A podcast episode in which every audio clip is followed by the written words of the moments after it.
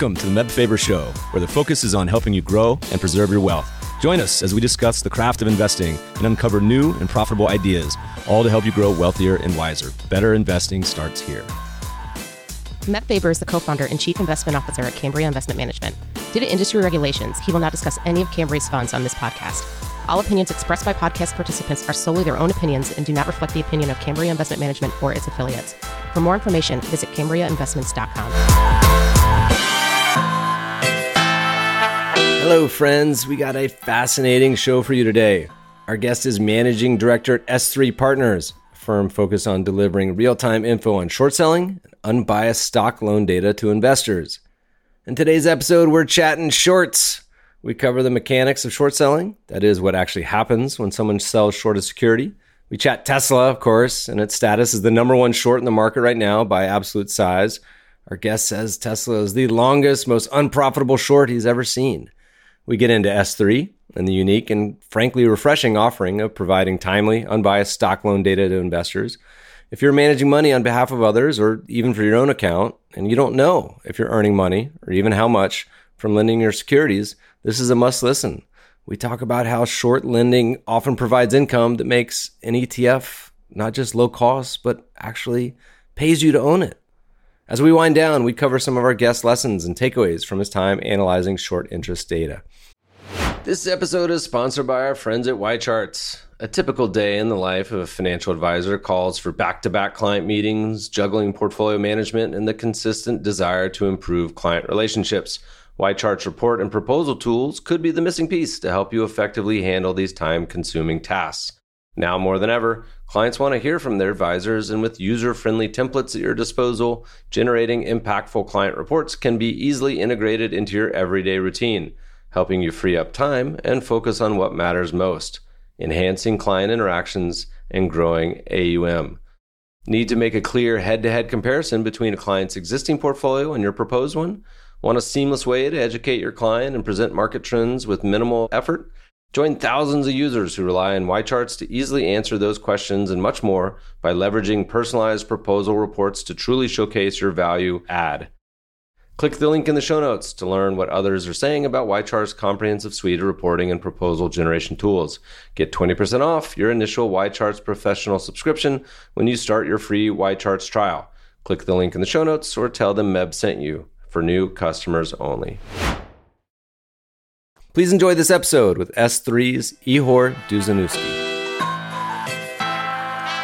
Ihor, welcome to the show. Thank you. Great to be here. Thanks for having me.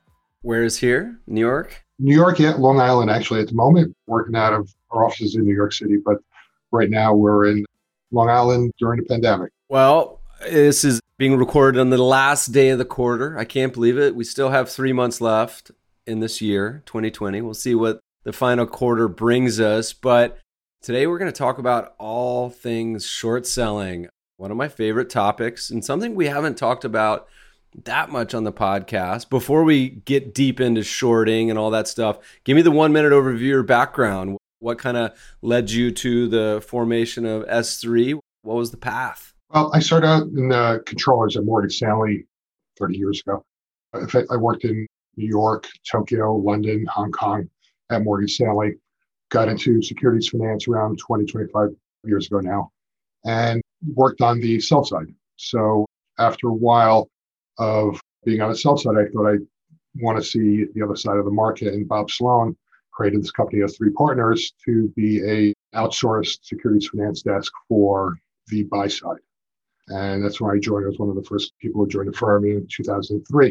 And we kind of evolved from just being a outsourced finance desk to using our fintech products, our systems, to be a data and technology company. And now we supply data and information for both the buy and sell side, but predominantly on the buy side for securities finance and pricing in the market.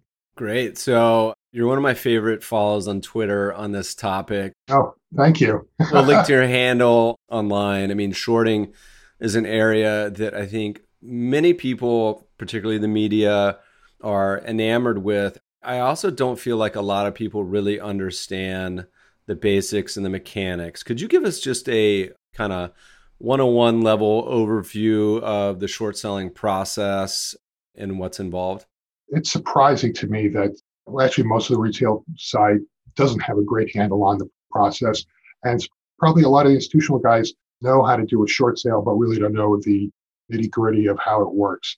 I mean, basically, you're looking to short a stock that you think the price is going down as either a hedge or an alpha play. You're going to your broker, prime broker, you're getting a locate because every short sale has to have a stock borrow because you're delivering out shares to someone. So the broker says, yes, I can do this. I can lend you the stock. So if you are trying to borrow Apple, Microsoft, Tesla, or whatever, it's, it's usually a pretty easy borrow. It's pretty cheap. A normal borrow cost for a we call a general collateral GC stock is around 30 basis points per year. So it's not a big drain on your alpha expectations. Then you've got stocks that are much more expensive, like a Nikola or a GameStop, which can run at times over 100%. So you better be right, and you better be right pretty quick. Because that's one thing that I think a lot of investors don't realize is, hey, I made a 20% return on my short play, but it cost me 18% in financing costs. So what was a good trade is really not.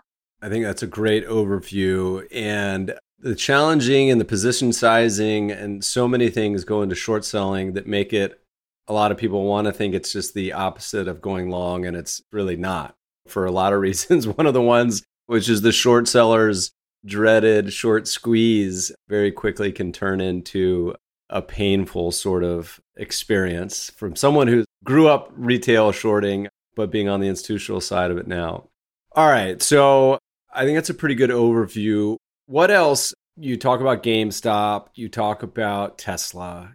Tesla, I feel like, is the use case that like everyone wants to talk about. Could you give us maybe just like a walkthrough a little bit about an overview of shorting?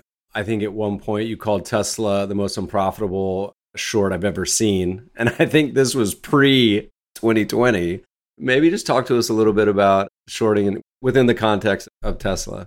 It's funny because I just was looking up some numbers on Tesla recently, and I found that although our data only goes back some six, eight years on a stock by stock, day by day level, I went back and estimated P&L. It looks like since 2010, Tesla shorts are down around 42 billion in mark to market losses. Now, some of that is offset by convertible bonds, options, and such. But if you're looking at your P&L on the equity side, they're down around $42 billion. And they're still in it. And Tesla is still the number one short in the market.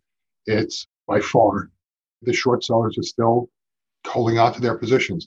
It's the Teflon short. It's just every day is a new story for Tesla. You touched on a couple points. One is when you talk about the largest short, do you mean absolute size, not as a percentage of the float? And yeah. maybe use that as a jumping off point to talk about what short interest and how what all that means. This is always kind of something I talk to people about, and there's a little misnomer in what metric to use when you're looking at a short. So if you're looking at a small cap name, it's like, oh, it's got 45% short interest percentage of float. Great, that's $40 million. So it's not really a big positional short in the world in the US market. Where he's got something like Tesla, which has only got uh, seven percent change percent of its short interest as a percentage of flow, is it's, it's $24 billion of short interest. So you've got most big institutions have some sort of exposure to Tesla one way or another, either on the long side or the short side. And it's a play that just keeps going up and down. And number two is Alibaba with $11 billion and Apple with $9 billion. So it's by far the most popular short in the market. Uh, shortage percentage float is an interesting metric. We actually have kind of augmented that a bit, which I'll like talk about later. But when you're looking at comparisons to what are the big shorts, look at notional short short value. No one really cares how many chips you put on, on the poker table when you bet. You really want to know what the color of those chips are. So if someone's throwing out a hundred dollar chip, it's a bigger bet than someone throwing out five dollar chips. It's funny as we're on the topic of Tesla. As I just looked it up, it reminded me I had an exchange with Elon in 2018 on Twitter I'll just read you the highlights real quick because it's kind of funny and I think illustrative of how I think about shorting. We had an old school short seller, Tom Barton, on the podcast who goes back decades. And I said he had exposed a lot of frauds and scams, predatory, and this is one of the key benefits of having shorts is the sort of forensic ability. And Elon had tweeted, he said, "What the shorts do should be illegal." And I said, "Look, I love Elon and Tesla, but this is backwards. Not all shorts are bad. Not all longs are good. People have incentive to kind of talk their book." And Elon started talking about. He said, Shorting applied to the market a whole is obviously a net negative, and in sense negative GDP. It stops private companies from going public. It gets into all these sort of like weird arguments. But basically, I came into it and said, look, there's a lot of good fund companies that do short lending and return it to shareholders. And so in cases that is a great benefit to the shareholders. And I said at the end of the day, it's like if you just execute as a company, you don't have to worry about what all these shorts are doing because they'll eventually get lit on fire. Any general thoughts? Yeah. One thing that people look at is short interest and say, oh my God, it's got a big short interest. Well, if someone executes a short, that's their effect on the market is gone. It's finished. It's just like a long shareholder who bought 100 shares and moved it from 50 bucks to 70 bucks. He's not affecting the price of the market just because he's holding stock long. Same thing with a short seller. Once they executed their short sale, they're not affecting the stock price. But what they do, what they are, is they have uh, dry powder. They're a potential buy. So when a short seller, whether he's making money or losing money, eventually he's got to close out his position. So he is a potential buy in the market. So there's we talk to a lot of long shareholders alongside mutual funds, long only guys. They want to know what the shorts are doing. Why? Because if a short is closing down its position, if, if all of a sudden we're seeing short interest dropping from 600 million to 500 million, it's like, wow, shorts are getting out this is putting upward pressure on the stock price. So when people say, oh, shorts only kill the stock price, no, they have, there's a two way street in their activity. But remember, there's a lot of short activity that's used as hedging. You're hedging your portfolio, you're hedging your options, you're hedging your convertible bonds. So it has a use not just as pure alpha, it's an offset to a trade. And short sellers are also looking for momentum. So if I'm a momentum trader, I'm trading with one hand tied behind my back if I'm only buying stock because I'm seeing run ups in the stock and I go, wow, hit the top. Well, smart trader, a good trader should be saying, close on my, my long, initiate a short, let's make some money on the downside and run that down, close that up. I mean, you can make a ton of money just by riding the waves of a stock as a momentum player. And that's what we're seeing in the market now. Tell me a little more about the landscape of how people are using short selling you touched on it briefly, and the first thing is everyone just assumes shorts, it's going down. That's my bet. But in reality, it's often market neutral. There's long short. There's short against the. I mean, there's a million different ways that, that people kind of. Any other general thoughts on kind of because you probably get a chat with all types of yeah exactly buy side. I mean, you get a lot of analysts who are looking at a sector. So you're picking a, a sector, semiconductors, whatever it is, automobiles, and you're saying best of breed, worst of breed. Now you did all this work on looking at 40 names. Well, I can actually buy the best. I'm looking at say, this is the best stock in the sector. Buy that one. And this is the worst stock in the sector. It's going to have the underperformance. Well, instead of just buying the best, let me leverage up my position by buy the best, short the worst. And I can do my trade because I've got leverage. I can do it once, two, three, four, five times. And I can actually at my P&L by making slightly less because I've got a net offset, but I'm doing it five times, so I'm making more on a gross. So it's allowing me to put use my money more efficiently and put on bigger bets by using other people's money, the prime brokers. Now, again, you got to be able to manage your position. There's a lot more complexity in this, but it allows you to kind of put on bigger bets and put on bets that are a little more wide ranging in the sector. You're kind of saying, yeah, this is better, this is worse for the time being well, I want to offset this long with this short because I'm kind of managing my risk exposure.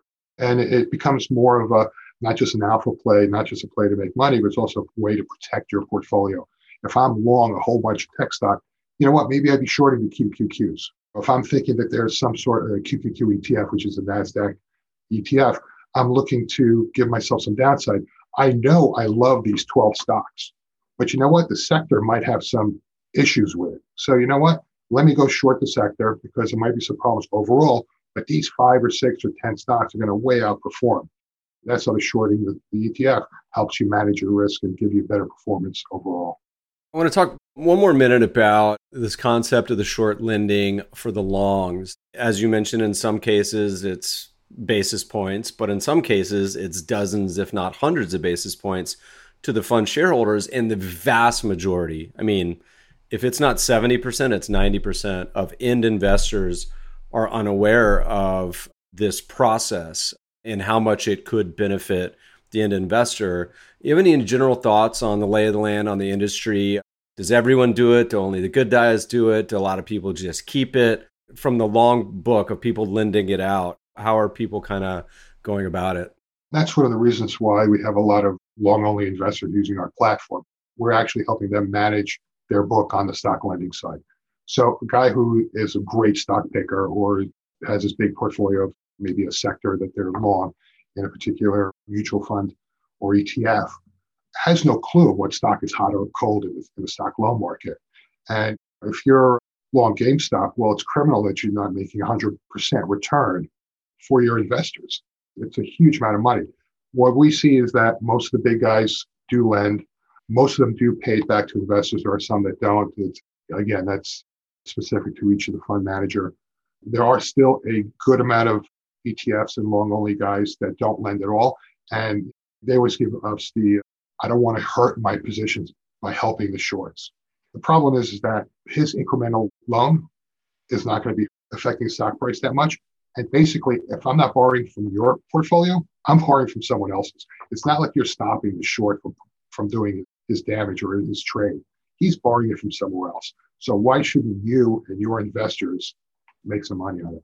And you're right. For the most part, you look at a portfolio of the S&P 500 names, your return is what 30 to 50 basis points, but it's still when you're talking about on an average basis the S&P returning six to eight percent a year.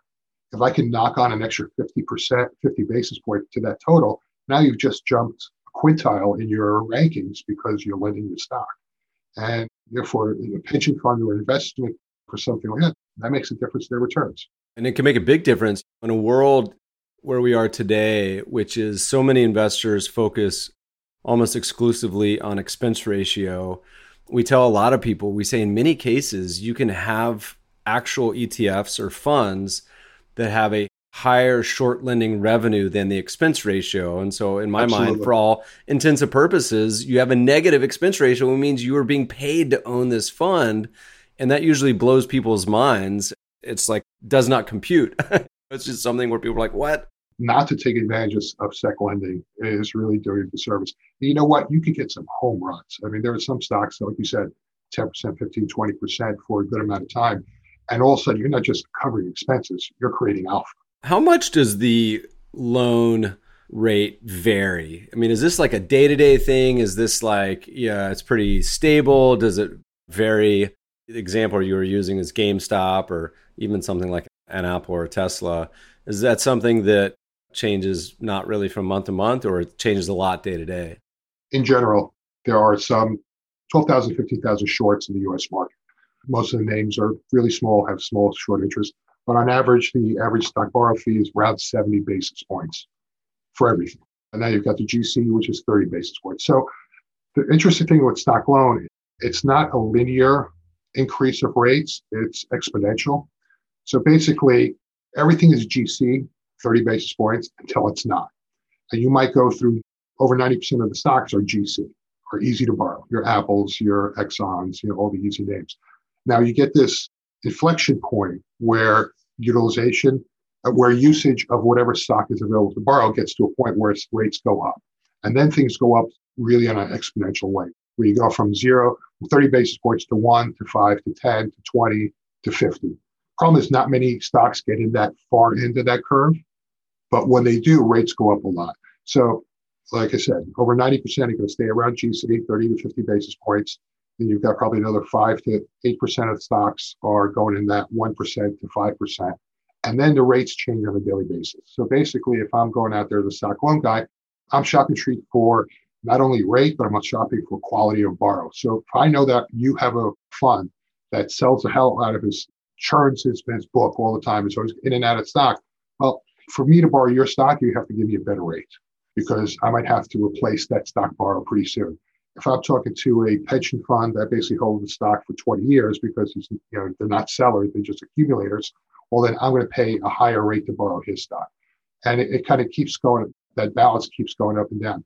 The lender's job is to kind of make sure that they get the best rate possible. So it's kind of like a auto dealer that says, "Hey, this is the last red Corvette on the lot. You better buy it now. It's going to cost you 20 grand over MSRP because it's the last one." Well, thing is, he's got 20 other cars in his back lot, but he's trying to make you think that there's not many cars out there to buy. So, as a lender, he's trying to increase his bar rates. As a borrower, I'm trying to shop the street and get as cheap as possible for my short seller. So, there's always this market dynamic in that stock loan. And a lot of people unfamiliar to the area get concerned because they say, well, there's risk involved. The short seller may go bankrupt and blow up their fund and never return the fund. Walk us through how that actually works with posting collateral. What's the typical sort of ballpark collateral today that people ask for? It's a great point because people are scared because they hear these stories about stock loan blowing up a fund and now they're short cash and they've got to close up or release a show a big loss. Number one, there's no real losses on the stock loan side of the transaction. Every transaction that's stock loan is mark to market daily with 102 to 105% collateral. So if I'm borrowing $100 worth of Tesla, I'm putting up $102 worth of cash. And the lender holds on to that cash. He takes that cash and he reinvests it. Now, that's where the issue is. Where do you reinvest your cash? And that's where the risk is. And that's what the lender has to take care of. But it has nothing to do with the specific stock loan transaction. So if on a daily basis, if my stock price goes up, I got to put up my collateral. If my stock price goes down, I get collateral back. And that cash exchange happens every day. And it basically keeps the lender safe and keeps them solvent. What other lenders do is they also minimize their risk by minimizing their allocation and their concentration to various counterparties. So if I'm a lender, I'm not lending all my stock to one prime broker or one short, one hedge fund. I'm saying, hey, my systems are smart enough to say I'm only lending out 40% or 30% or 50% of my any particular name to any one user. So I'm spreading my counterparty risk. So it's not just risk of mark to market price risk. Now you got counterparty risk that you're kind of taking care of by spreading out your positions. You know, if one hedge fund wants it, another hedge fund wants it, it's easy to spread out your risk. I imagine a lot of people are listening say, why wouldn't I just go and buy the top 10 or 20 most shorted stocks and lend them out, even if it was 10% revenue, that would be a pretty great revenue. Any general thoughts on that? Why isn't it that easy? Why doesn't it work like that? Well, the biggest prime brokers do that all day long. What you're doing is you're going long the biggest, most expensive stock borrows. You're hedging them out using either options or ETFs or swaps. You're kind of hedging out some of your risk. You're just earning earning that stock borrow fee that's a, you're able to do that because most of the street is not really educated in what the fee is. So if a option writer doesn't realize that his R in his calculation is got a, should be over 100% because that's what the stock borrow fee is. And he's pricing it using 50, 60, 40, whatever rate he is, he's underpricing his option. So as a broker or as an investor who's really adept and kind of looks at the market, you go, holy crap, I can actually buy this stock, lend it out for 100, buy an option to hedge myself. I got no risk on the price, and I'm making a net 30, 40% return for the duration of my option. So, yeah, it happens. We have clients who do that. There are prime brokers that do that all day long. There's a lot of money to be made. One of the biggest challenges as a quant, I spent years ago trying to model out the various impacts of strategies that involve shorting stocks. And one of the biggest challenges you see in a lot of the short academic literature and implementation is to me, it's not necessarily that grounded in reality potentially because it's so hard to find the stock data and it changes so frequently and then it's fragmented and it doesn't go back that far all these things. I mean, I was trying to come up with all these different strategies, and I'm like, how do these people make all these assumptions? Because that's not probably what it would have looked like in the past. Yeah, this is your Econ 101 where your professor says, well, assume a risk free trade with no transaction costs and automatic execution at the perfect bid ask.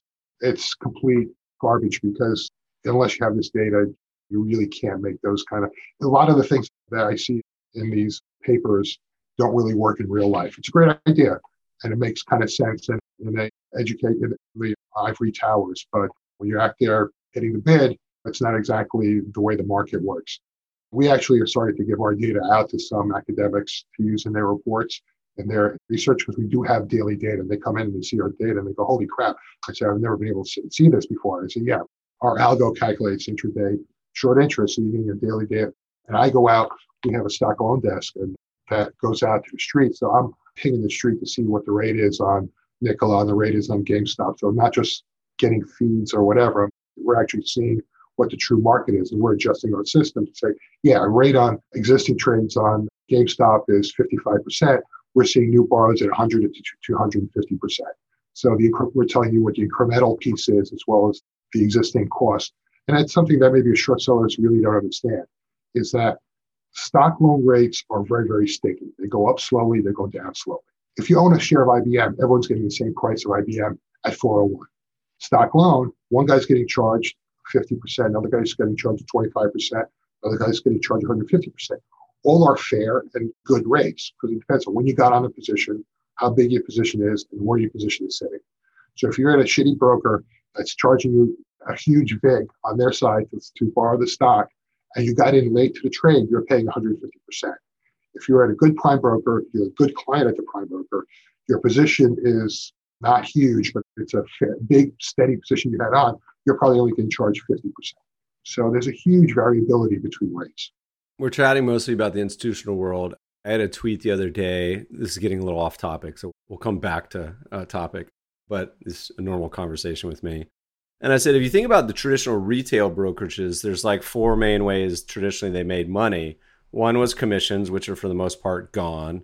One is interest spread on cash balances. Your money is in cash at zero. They invested at a higher amount. And that's a big one for places like Schwab.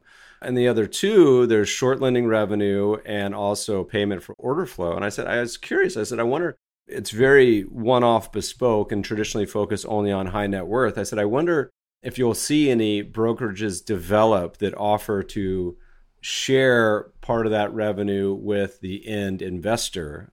Is that something you think is possible, improbable, likely, none of the above? It's actually happening, shockingly. You've got some of the big retail brokers actually have an internal stock loan desk, which is sharing revenues with their clients. The catch is they're not offering necessarily. You have to ask for it. So if you don't know that GameStop is doing 50 to 100% fee, they're not saying, hey, take some of my revenues. But if I go to them and say, hey, I got a fully paid for account, let me open up a stock loan agreement with you because there's a lot of technicalities in letting stock and say, hey, take my GameStop and say, you know what, great, we'll pay you 45 out of the 50 or whatever, and you're going to earn some income. What they will do though, if they see an expensive stock that they really need, then they'll go knock on your door so if I need Nikola stock because I got a lot of people looking to short and I can't get my hands on stuff, they'll start knocking on these long shareholders' door. And I'd say, hey, you know what? Guess what? Yeah, I can make you 15% return if you lend me your Nikola stock. And then you'll get this uh, action on the stock loan stuff. What's Nikola going? What's the rate ballpark right now? Nikola, it's a lot less. It's around 10 ish now. It's come down quite a bit. It's interesting. I was laughing so hard when all the retail brokerages started to go commission free. I don't even was that this year? This year, last year? Yeah, I can't remember. Year, yeah. And Schwab, Charles Schwab came out and look, they've been a industry pioneer, but I'm going to give him a little shit here because he came out in public. He's like, I've always hated commissions. I want them to go away. I'm like, oh, really? You've charged them for 40 years. And just now, just because everyone else went to zero, you're finding religion? Come on. And so this is sort of a similar concept I'm thinking in my head where no one is going to do it until their hand is forced. But it seems like you could come up with a brokerage that says, look, you pay us a certain fee, whatever it may be, basis point or percentage of. But if you framed it as yield, or say, look, you're going to potentially get this much yield on your account because if we do all these things, we share in the payment for order flow, we share in the stock lending. Anyway, someone listening, take the idea and run with it. I don't want to do it, too much work, but no, you're right. There is a lot of cash. People don't understand how much cash flow there is in a brokerage account, the different ways that brokers make money or cost them money. I mean, you're going out and taking that cash and you're reinvesting in certain, you're lending it to other clients that have had a FIG. You're taking the stock and you're lending that. I mean, I remember one time, again, I know the market, so I was we can't invest in stocks because I we see too much data. So we could do ETFs. We have a holding period for ETFs. So I saw a long short, short play in some fixed income ETF trade. I want to go longer some of the longer yield ETFs and go shorter one of the shorter yield ETFs. So I put the trade on, and I know that the rate was around a one, one and a half percent. So I get my brokerage report, and this is what retail investors should really understand. Find where the stock loan costs are in your brokerage report. It's buried. It's hidden. It's in a column that you really don't understand. So I'm looking, I see this 7% cost. I'm like, what, what the hell is that? So I kind of dug through a little further into things. I said, oh my God, he's charging me 7% for the stock borrow that I know is going for a point, point and a half. So I called up my broker and I said, all right, what's going on? I don't know, that's the rate. I go, listen, I trade with your guy that lent you the stock. I said, let me call Mike and tell him that I will get him the stock so you can replace it and charge me fair rate. No, we can't do that. At one point, they were charging 600 basis point spread on the stock borrow. Now it's kind of turning around where they're not doing that because the noise and the knowledge is finally there where shorts are finally starting to, or even long shareholders are finally starting to realize the assets they're holding. I love it when I, I mentioned to my, you mentioned my Twitter feed. I'll mention to a couple of my Twitter guys and they'll come back to me and say, wow, I'm making 3% on this stock that I never knew I could make. I said, yeah, good for you. You're taking advantage of what the market really is. This is the whole key on everything involving Wall Street and our world is you have to find a partnership where the interests are aligned and where people are on the same side. And I giving Schwab crap, but they have an offering that's a fiduciary offering, their robo advisor that intentionally puts people in a huge cash slug paying essentially it's like I don't think it was 100 basis points lower than it could have been, but it's close. And I made the argument I was like, can you be a fiduciary and do that? I don't think you can. Anyway, find you someone who is on your same side in every aspect of not just finance, but the world. It's a big deal when you talk about making sure that you know what's going on. I mean, stock loan can either turn a trade into a winner or a loser because of the cost. So if you're long stock that's earning you 3%, but you can make 10% on the stock loan side, hey, you know what? I might want to stay in that stock. So it's a big investment decision. It's like when you think about the things that people consider, particularly on the retail, even professional advisors, one of the challenges, there's not that much info, and it's also backward looking for funds. You can put in, the, I think, the prospectus or annual report on how much revenue you got from the stock loan, but obviously it's not going to be the same going forward it would be nice to see Morningstar start to incorporate some of this or some of these fund websites incorporate the amount because it's often far more significant than the expense ratio.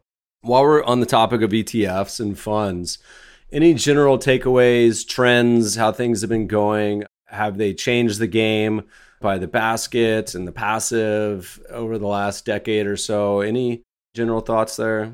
On ETFs, what I do know is that the stock loan has become a bigger portion of their activities.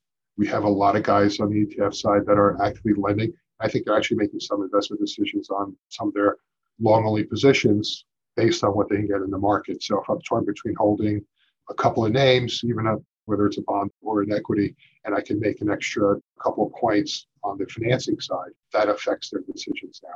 What we do is we give ETFs and long only guys insight into what their portfolio is making. So, like you said, it can cover expenses, add to their alpha. And it's funny because on the short side, we're seeing people trading ETFs, and actually, I'm seeing less activity in some of the like ETFs that have higher stock borrow fees. So, I mean, in this world, there's so many ETFs that are so close in performance and holdings. I'll actually see some of the more expensive stock borrow ETFs on the short side go down and a like one go up. And I'm wondering what's going on. I realized that some smart investor who realized, hey, why am I shorting this one, this S&P 500 ETF, and paying 80 basis points when I when I can short this one for 30? So it's not only just management fees, it's also stock borrow fees on the short side that matter. We have good friend Corey Hoffstein, who once jokingly years ago said there was a particular corporate bond ETF. It may have been JNK, but it's sort of irrelevant. And this was a while back. But there was a pretty high stock borrow on JNK. And in tongue in cheek, he says, I'm going to launch a new ETF. All it does is own JNK and lends it out, and it's going to have a higher return yes. than buying JNK. And I was like, this is some sort of like Russian doll. That is so true. The math works out. He said, I can make a spread, but I thought that was really funny. But it's really interesting you point this out because the considerations people put into picking a fund, and like you mentioned, there's so many that even if they have different indexes or approaches, are essentially the same fund. This has been going on with active mutual funds for decades where they're kind of closet index versions of each other. And so the thing that everyone looks at is expense ratio. Maybe they look at trading market impact of the bid ask and liquidity, but the next one being the short lending revenue could be bigger than both. And taxes, of course, some people think about taxes, but it'll be interesting to see much more of the trade optimization by allocators based on that concept. And I actually don't know, this is a good question, and maybe you know more than I do. Do most investment advisors, so RIAs, financial planners at Morgan Merrill, wirehouses, but plus all the independents, I don't think they do short lending on the majority of client portfolios by default either. Do you know? Yeah, back in the day, what we used to do was we would actually contact these guys. When I worked at the Morgan Stanley Stock Loan Desk, we actually call them up and say, "Hey," we look at the big holders of a, of a stock and say, "Hey, your guy owns this." We find out who the RA was, and uh, we'd say, "Talk to him. Let's see if I can borrow this stock." I mean, you would hope that eventually you'd have this, especially with the ease of information flow now, that a investment advisor should have a screen that says, here's a return on Apple, and here's also the stock loan revenue you can generate. So this way, at least they can help do their fiduciary responsibility and lend out the stock. So where do they go for that info? And this could be a good transition into what you guys are up to at S3. If Joe E Trade wants to go find stock borrow rates, like is there a accepted place to go? Is it pretty opaque? Is it impossible to find? What's the sort of status quo? You can always call your broker but again, that's his viewpoint. So if you got a guy who has no book in this name and is calling up and say, hey, what's this rate? You know, he gets off market or scale rate. What we have is a black app, which is our most profitable, most active use on our system. And you get it through Bloomberg and Refinitiv. And we have a retail app that's kind of scale down version of that. And basically, you can put in your portfolio and you can see what stock loan activity is and stock loan rates live real time on your portfolio, on your stocks. And we have the stock loan desk, which is myself and a couple other guys at S3, that we get phone calls and emails all day long from institutionals and large individuals that say, Hey, I'm long Turtle Beach and I hear that's got some stock loan returns coming. What's the rate today? So I can go back to my broker and make sure he's paying me a fair amount. So the Black app is a big seller for us. The clients love it because you can actually populate it with your own portfolio and manage your own book. And you'll see historical stock loan activity. You'll see historical rates. You'll see what's going on in like securities. So if I'm long one name and I'm saying, well, I want to be what's going on in the other names in the same sector or the same family of stocks, you can, you can kind of check and, and see what the stock loan activity is on those. What were you saying? It's called the Black app? Yeah, it's called the Black app. And it's the number one retail selling app on Bloomberg. So you know, we've really got a lot of good traction there. We also provide the data. If you're on Bloomberg or Refinitiv, or we provide data to FactSet, we provide data to NASDAQ. The short sides will tell people what the short interest is and what rates are in, in stocks. We're trying to disseminate the information because it doesn't exist anywhere. It doesn't exist in a timely manner or in a unbiased manner elsewhere. Like I said, we don't hold positions, we don't trade. We're basically collecting data normalizing it, using our algo to kind of get it cleaner and better. We spin it out to the market and say, hey, use this because it's something that you need to do to make your investment strategies better.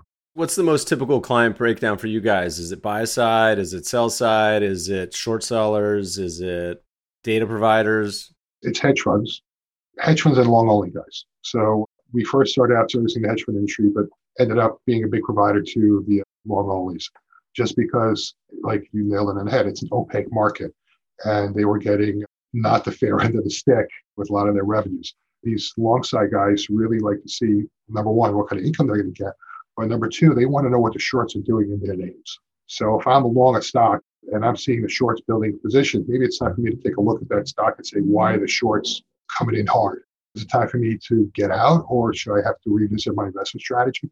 That's been a big piece of our analytics is, is people want to see rotational moves. They want to see that, hey, the shorts are getting out of one sector, getting into another sector. Where are the moves? Everyone knows what the long side's doing, but not many people know what the short side's doing. You guys put out a lot of pretty in-depth research and for people that want to get in the weeds we'll, we'll post show note links to your website and some of these articles maybe touch on some of the ideas you guys are thinking about excited about you have a pretty fun article talking about short interest and better ways to think about that as a percentage of float. Any of those in general you want to talk about that you guys have been researching and thinking about? Yeah, that's actually one of my little pet projects there. I kept getting questions about some ETFs that had over 100% short interest percentage of float. XRT was one, there's a handful of them, and a handful of stocks that also have higher than 100% short interest percentage of float. And I couldn't really, the guys would ask me, how is that possible? I go, well, it really isn't. I mean, you can only get, you can't get five quarts of milk out of a gallon jug. There's only so many stock borrowers out there. So there's no way to, to have 120% short interest percentage flow. So I sat back and said, why is that happening? And go back to my controller days and prime broker days. I was like, wait a minute, let me just do the flows of a transaction. I realized that every short creates a synthetic long. So you as a beneficial owner lending stock and the short seller selling it, well, there's someone buying that stock. So the beneficial owner is still long the stock short seller short the stock, and that new buyer is long the stock. So in effect, you've got two long shares and one short share. Well, that long share can now be relent also. So that's sitting in a prime brokerage margin account or in a hedge fund that has the stock rehypothecated. So now the prime broker takes that one share, he can lend it out to another short seller. Then another buyer buys that share. So now you got three shares of stock instead of one. So it doesn't change the market for the company itself they're only paying out one dividend. They're only getting one vote. But in the middle, you've got three guys that actually have long exposure to the stock. So what we've come up with is the S3 short interest percentage flow, which basically gives you really what the float is. It's something like GameStop, where it's not at over 100%, it's actually 57%, which is more realistic, makes more sense. So we're basically saying that it's float plus the synthetic longs is really what the denominator in this formula should be, not just the float. That's interesting. Yeah, it's kind of giving people an idea of really how many shares are really tradable in the market. What are some of the ways that people use y'all's data or just short data in general that you think is interesting? And under that same sort of questioning, any best practices or do not use it this way because that's really dumb. Just any general thoughts on how kind of people interpret or misinterpret some of the stuff y'all put out? Everyone's a great buyer of stock, whether it really is or they think they are, but they're good on the long side. Most people understand they're not really good on the short side. Some people do, some people are good, some people are just kind of faking it and shorting whatever they hear. What we are able to do is create idea generation for, for uh, funds and for investors. If I give you a list of, if you're saying, wow, semiconductors or something, really, I'd like to short some names there. I don't need to have a team of 60 analysts going through the semiconductor stocks, maybe I can just look at what the big movers in semiconductor short side is and follow along. This market is no longer a pure value kind of play market. it's really a momentum market for a lot of names. So why don't I get on the wave? So we have a lot of investors that are looking at our the short interest action in the street over the past week or past month and say, wow, everyone's shorting the hell out of the stock. Why? Oh, that makes good sense. Let me get in. So I don't have to have a three week process where my analysts are trying to find the short. Other people have found it already. Let me just ride the momentum. So there's a lot of momentum investing, which is the primary, seems like the primary investing that's going on in the market now, are using our short side analytics to find the big momentum movers on the short side. And by piggybacking on those guys, you don't have to pay two and twenty either. That's a big, yeah, that's a big benefit. Move. I mean, we wrote a book on 13F investing on the long side and found that often you could replicate the returns of a lot of these hedge funds. And in some cases, the returns were actually better because you weren't paying that huge VIG on what they're up to. Obviously, they on the long side, you can't be trading that hyperactively. Otherwise, it won't show up in 13F. 13F is maybe changing anyway. There's a bunch of new SEC proposals. We'll see what happens. Yeah, it's interesting. Even on the ETF side, I was looking at fixed income ETFs. And by looking at where the shorts are going in and out of, you know, I noticed that, wow, the shorts are going into the high yield ETFs and actually covering the treasury ETFs. So they're saying, wow, you can kind of get an idea of what's going on in the fixed income market or in any sector just by seeing what the shorts are doing as well. You've been commenting on this space for a while, and nothing really is more entertaining than the battleground stocks in short selling. I mean, Tesla has been like the case study in this over the past few years, and it's resolved in a very dramatic way, at least for now. And then on the flip side, you have the Nikola. Any other stories that you can recall that are particularly memorable when it comes to the short world? I mean, whether it's Volkswagen or you go way back, Bre-X, anything that comes to mind as a way of also thinking about a case study of how this works out and plays out, all that good stuff? Yeah, I mean, recently had Wirecard, which was another big name that the shorts were in. And it was, again, another Tesla esque. You had these long shareholders that love the stock, and the short guys are coming in hard and heavy. There was a lot of writings and commentary that really the stock sucks, the stock's a fraud, and the longs come back and they say you guys are idiots. It gets really vocal on both sides. But Wirecard was one of the again recently played out where the shorts were right. And short interest was steady, surprisingly. I thought for a while there with all the commentary and the regulars coming in.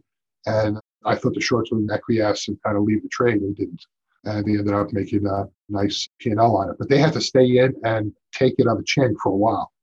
Volkswagen Porsche was just, it still gives me acid reflux. that was just nasty. It was quick. It was nasty. I was at Morgan Stanley at the time. It was just a trade that happened so fast where the shorts got absolutely crushed. And we were sitting there trying to borrow stock, trying to help on a settlement day basis, help the position settle, get people out of the position, and you really couldn't do anything. You were just sideswiped. And you have to watch out for stocks you have. Recently, you had the leveraged oil ETF, DG, EWF, AWF, I can't remember, where shorts lost hundreds of millions of dollars because the stock price went up to $15,000 a share in a couple of days. So if you weren't able to get out of your trade, so I can see these retail, because who's trading the leverage ETFs? Well, mostly it's retail guys you don't see many of the monster hedge funds trading 3x leverage ETFs. So I was sitting back and go, oh my God, these guys got obliterated. They're going to come home. They're getting a call from E Trade or Schwab and saying, hi, you owe me $600 million in collateral uh, on a $50,000 position. That was scary. I mean, it just goes to show you that you have to watch out on the short side because you can get killed. But that's such a one off thing that's, I don't know how the exchange let something like that happen. Some of these stories give me sweaty palms listening to. The shorting has always been near and dear to my heart. I think it's really hard. All my favorite short sellers, like the forensic accounting guys, they all have at least one, maybe two screws loose. They're all just, and I say that in the most loving way possible, they're all a little bit wonky. And I think they do such a fantastic community service. But my God, is it a hard job? and they ha- must have a high tolerance for pain. What do you think? Can you make a generalization? And if you can't, that's fine. As far as looking at like high short interest or other indicators, the batting average of the shorts, are they right a minority of the time? Are they right 90% of the time? Is it something that on the extreme examples, they're often right? Any general thoughts? You know what the problem is? Is that we're in an upward trending market for a long time. So the shorts got that going against them. They have two strikes on them right off the bat. So Buffett who said that doesn't matter that you're right, it matters whether the market thinks you're right. So these guys might have the right idea, but if you got the crowd pushing a stock up, you're going to lose money. So we do see a lot of names, a lot of short sellers who are wrong just because right idea, market won't look at reality. For the most part, I don't think that most short sellers are profitable in a lot of their trades because they're not managing it right. I think that whereas a long seller is better at riding profits and cutting losses, we see a lot of positions in short sellers kind of holding on because they know their thesis is right, they know their conviction is right. So I think they hold losses a lot of times they're right in the long term, but in the meantime, they're taking a lot of mark to market losses and a lot of red ink to their P&L. If you look at Tesla, they're up recently. So it's a timing issue. It's like if you bought it a year ago, you're getting crushed. But if you bought it a month ago, you're up. So short selling and timing is a big deal. You got you have to know where to get in and out of trades. A lot of even institutional and retail guys are great at buying stock. They're not so great shorting it. It's a craft which takes some effort and some seasoning. And I think that using something like R, and you didn't have the information. That's probably one of the biggest things. You really didn't have the information on a lot of short selling. So use something like our system where, hey, this stock is getting shorted big time. Get a little bit of that research already, get a little bit of the momentum, run with that. And I think you become a better short seller. Don't go against the tide. I used to say, and this is just an observation, I don't know how accurate it is. I'd say my belief is that most of the traditional long short equity guys use shorting as a PowerPoint justification for charging two and 20. And I say many, at least my experience as an allocator over the years, it's not their strong suit. I personally would much rather have a dedicated short seller who's lived through a handful of years. Because, like you mentioned, position sizing and risk management, it's not just about being right, it's about how you approach the portfolio that has enough scars, front and back of their chest, that they've somebody like a Chanos, but then having the you martingale keep going up against a position, and it's a tough game. Guys are short names and they get run out. You're short Zoom communications. You just get crushed. You get crushed quick. So if you're not nimble and say, "Wow, I guessed wrong," or "I thought the rally was going to end and I want to get in early and take the whole downside," well, maybe you should wait and see the momentum down and then get into your short position. So it's like guys in that Zoom video is, you know, they're down over a billion dollars this month in mark to market P&L. So it's a $3 billion short down a billion dollars. So tough to explain it. From someone who's had his fingers dirty with the data probably more intimately than just about anyone out there, any other just kind of lessons learned over the past number of years? And I'll include under that umbrella lessons learned, anything you've particularly changed your opinion on over the number of years with thinking about shorting and the data? Probably the best short sellers that are on our platform that we know of don't spread out their risk too far. So you got to pick a handful of names that you're really, really sure of, that really can manage. And I don't see them putting on 70 names. They're putting on 5, 10, 15 names, following that, putting on a big chunk of P&L. So if you have conviction, follow your conviction. There's too many short names which lose money. So it's like if you spread out your assets too far, you're just taking losses in a lot of names. And your two or three winners, profits in those two or three winners get eaten up. But the big thing I think now is I'm seeing is, is quickness in the market, totally different from before. Before it was a lot of best in breed, worst in breed trading. You're doing sector rotations. Now it's like I see short interest going up and down really, really fast in a lot of names. So people are going in and out and kind of chopping in, saying, hey, this name is it's got some weakness. Let me short it for a while oh, look at that. That one's going weak. That one's getting weaker now. Let me get out of this one and get into this one.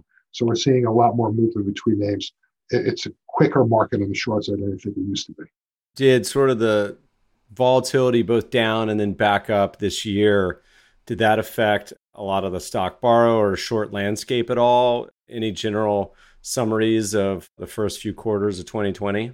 With the bottom of March, we saw some short selling into that, not as much as I thought. I thought there'd be much more shorting into that drop. And I think people on the short side, or at least hedge funds or institutions, were looking for a floor quicker than it actually happened.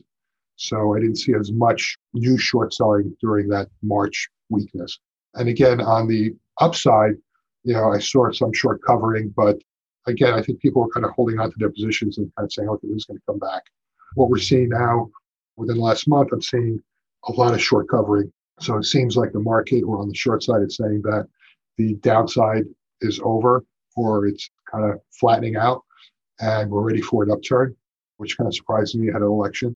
I thought that the shorts would be piling on a little bit more, but we're seeing some significant short covering in a lot of sectors.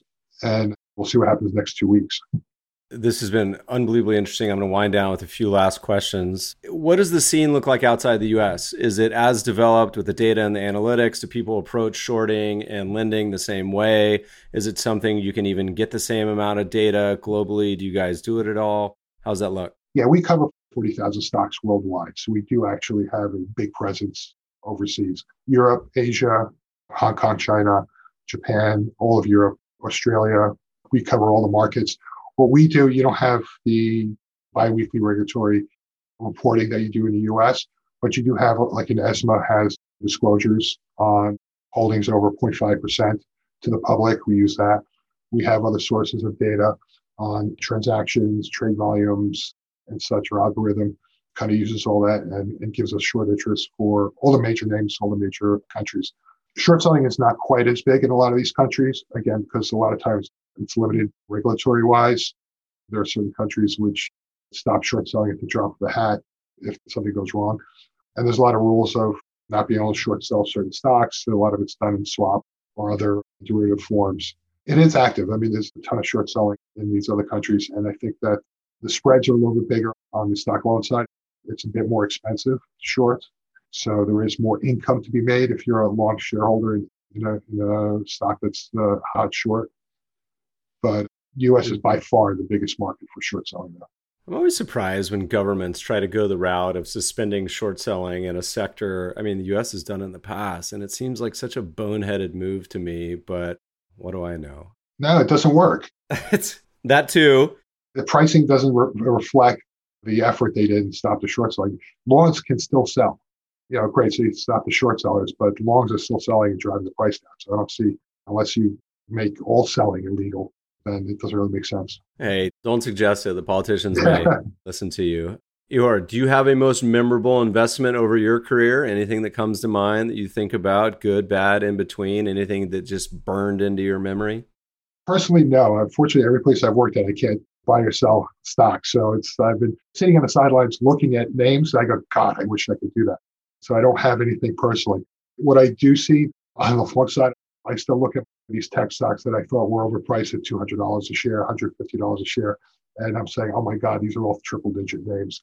So I think that what we got is momentum market. And I think the shorts, if the shorts look at the momentum side of the market as much as the longs do, I think they'll become more profitable. I think it's something that retail investors and institutional investors can do more often and really make a big effect to their net alpha in their portfolios.